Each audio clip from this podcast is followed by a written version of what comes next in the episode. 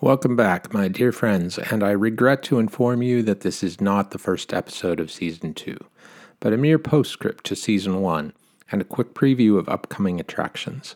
In looking back, I want to say how much this has been a blast to do, and I'm just thrilled that there are people out there who find it worthwhile to listen. You encourage me to do my best to continue the story. Our next season will feature some amazing characters and some truly mind blowing plot twists, but I'll get to that in a bit. First, a quick recap of the story thus far. In our first episode, The Psychohistorians, young PhD student Gaal Dornick left his home planet on Synnax and traveled to the capital of the Empire, Trantor. He discovered his boss, Hari Seldon, waiting for him in his hotel room and was told the Empire was due to collapse any day now, then got arrested along with him and stood trial for disturbing the peace. Seldon tricked the High Commissioner Linge Chen into sending him, Dornick, and a hundred thousand of his followers to the edge of the galaxy to a lonely and primitive planet named Terminus, where they were to catalog all of the knowledge of the human race into a grand Encyclopedia Galactica, or so they thought. In the Encyclopedists, we saw the fledgling colony of Terminus face its first Seldon crisis – when the belligerent nearby system of Anacreon broke away from the Empire and threatened the Foundation with imminent annexation. The clever young mayor of Terminus City, Salvor Hardin, used the Foundation's technological advantage, chiefly the understanding of nuclear power, to convince Anacreon's powerful neighbors to join in an alliance against them. This was the first occasion in which Hari Seldon's recorded image appeared in the vault a specially designed chamber in which he would periodically provide updates on the Seldon plan. To the horror of Lewis Pirenne and his board of trustees, Seldon informed them that the ostensible reason for their project, the creation of the encyclopedia, was a fraud. Their real purpose was simply to take over the galaxy eventually. A generation later, in The Mayors, we found Hardin firmly in power and facing an even more serious threat from Anacreon in the person of the wicked regent Wienis, who intended to use his nephew Leopold's coronation to launch a powerful attack upon Terminus. But again, Hardin had the political skills to rise to the occasion.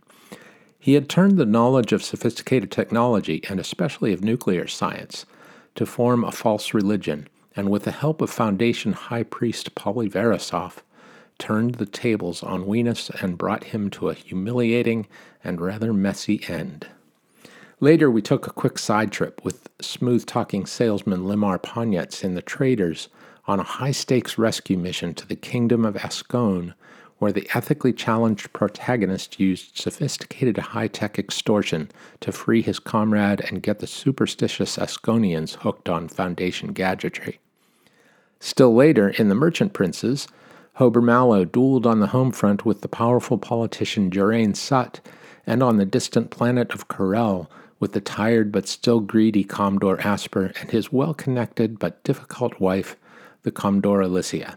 He used a similar technical trick to catch the spy Jaim Twer and his foul priest Jord Parma in an act designed to undermine Mallow's authority through character assassination.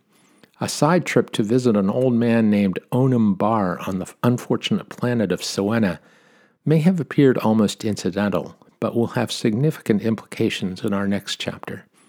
Don't worry, I'll bring you up to speed when we get there. After that whirlwind activity and so many strange names, you might wonder what you really need to remember going forward. To be honest, it's not that much, and I'll try to help with that too. For now, just keep a space for Hari Seldon, Salvor Hardin, and Hober Mallow in your memory banks. They will be referred to frequently as the legendary founding fathers of the Foundation, and as we march through the ages to come. While we get ready to start into the next great chapter of this epic in Season 2, the novel Foundation and Empire, I want to bring up something else that I haven't discussed much yet, and that is this new and ambitious TV series based on Foundation to begin streaming on Apple TV Plus starting on September 24th of this year. Interviews with the showrunner indicate they intend an ambitious 80 episodes.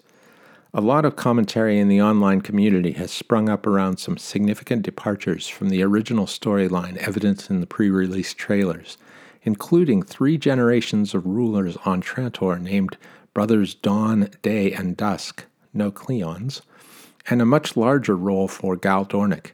The latter has been cast as a female person of color, as is Salvor Hardin, who also seems to be lugging around a large weapon quite out of character for the Hardin we've come to know and love. In my opinion, the gender swaps and greater diversity is welcome, while some of the changes in basic plot may be a bit harder to swallow. Then again, this is the year 2021, and if it wants to succeed in capturing the imagination of today's audience, it probably needs to make some significant changes to grab the attention span of a far different audience than the one that was introduced to the original stories. I'm rooting for it to succeed, and I hope it draws even more people to read the source material, and maybe even to listen to this podcast. There's getting to be a lot of buzz about the show. And this is bringing a lot of Asimov fans out of the woodwork online.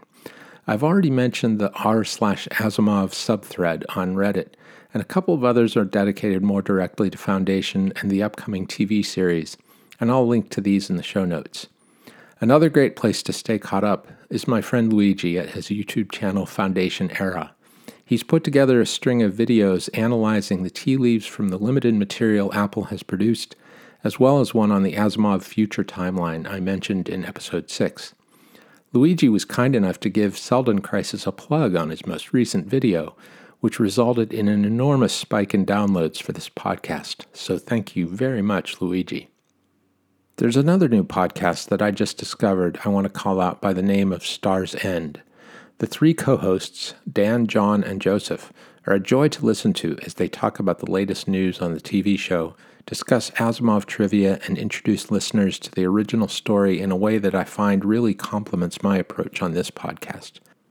It's like getting invited over to hang out with some Asimov geek friends just having a good time talking about their favorite topic. You can find it all on the major platforms like Apple Podcasts, Stitcher, Spotify, and Anchor. And they have a website at starsendpodcast.wordpress.com, or you can find them at the Twitter handle at starsendpodcast. Links in the show notes, of course. I expect more podcasts, YouTube channels, and other platforms to spring up as the Apple Show gets closer and really welcome the growth of this robust online community. The more the merrier. Some of you have asked how you can help to support my efforts to produce this podcast, so I've started a Patreon page. For now, it's going to be really simple because I just thought of it like this minute, and there are a lot of ways I might end up using it. The link will be in the show notes, and I'll provide more info when I develop it a bit more. So, what's coming up? Only one of the most amazing and stimulating novels I've ever had the joy of reading.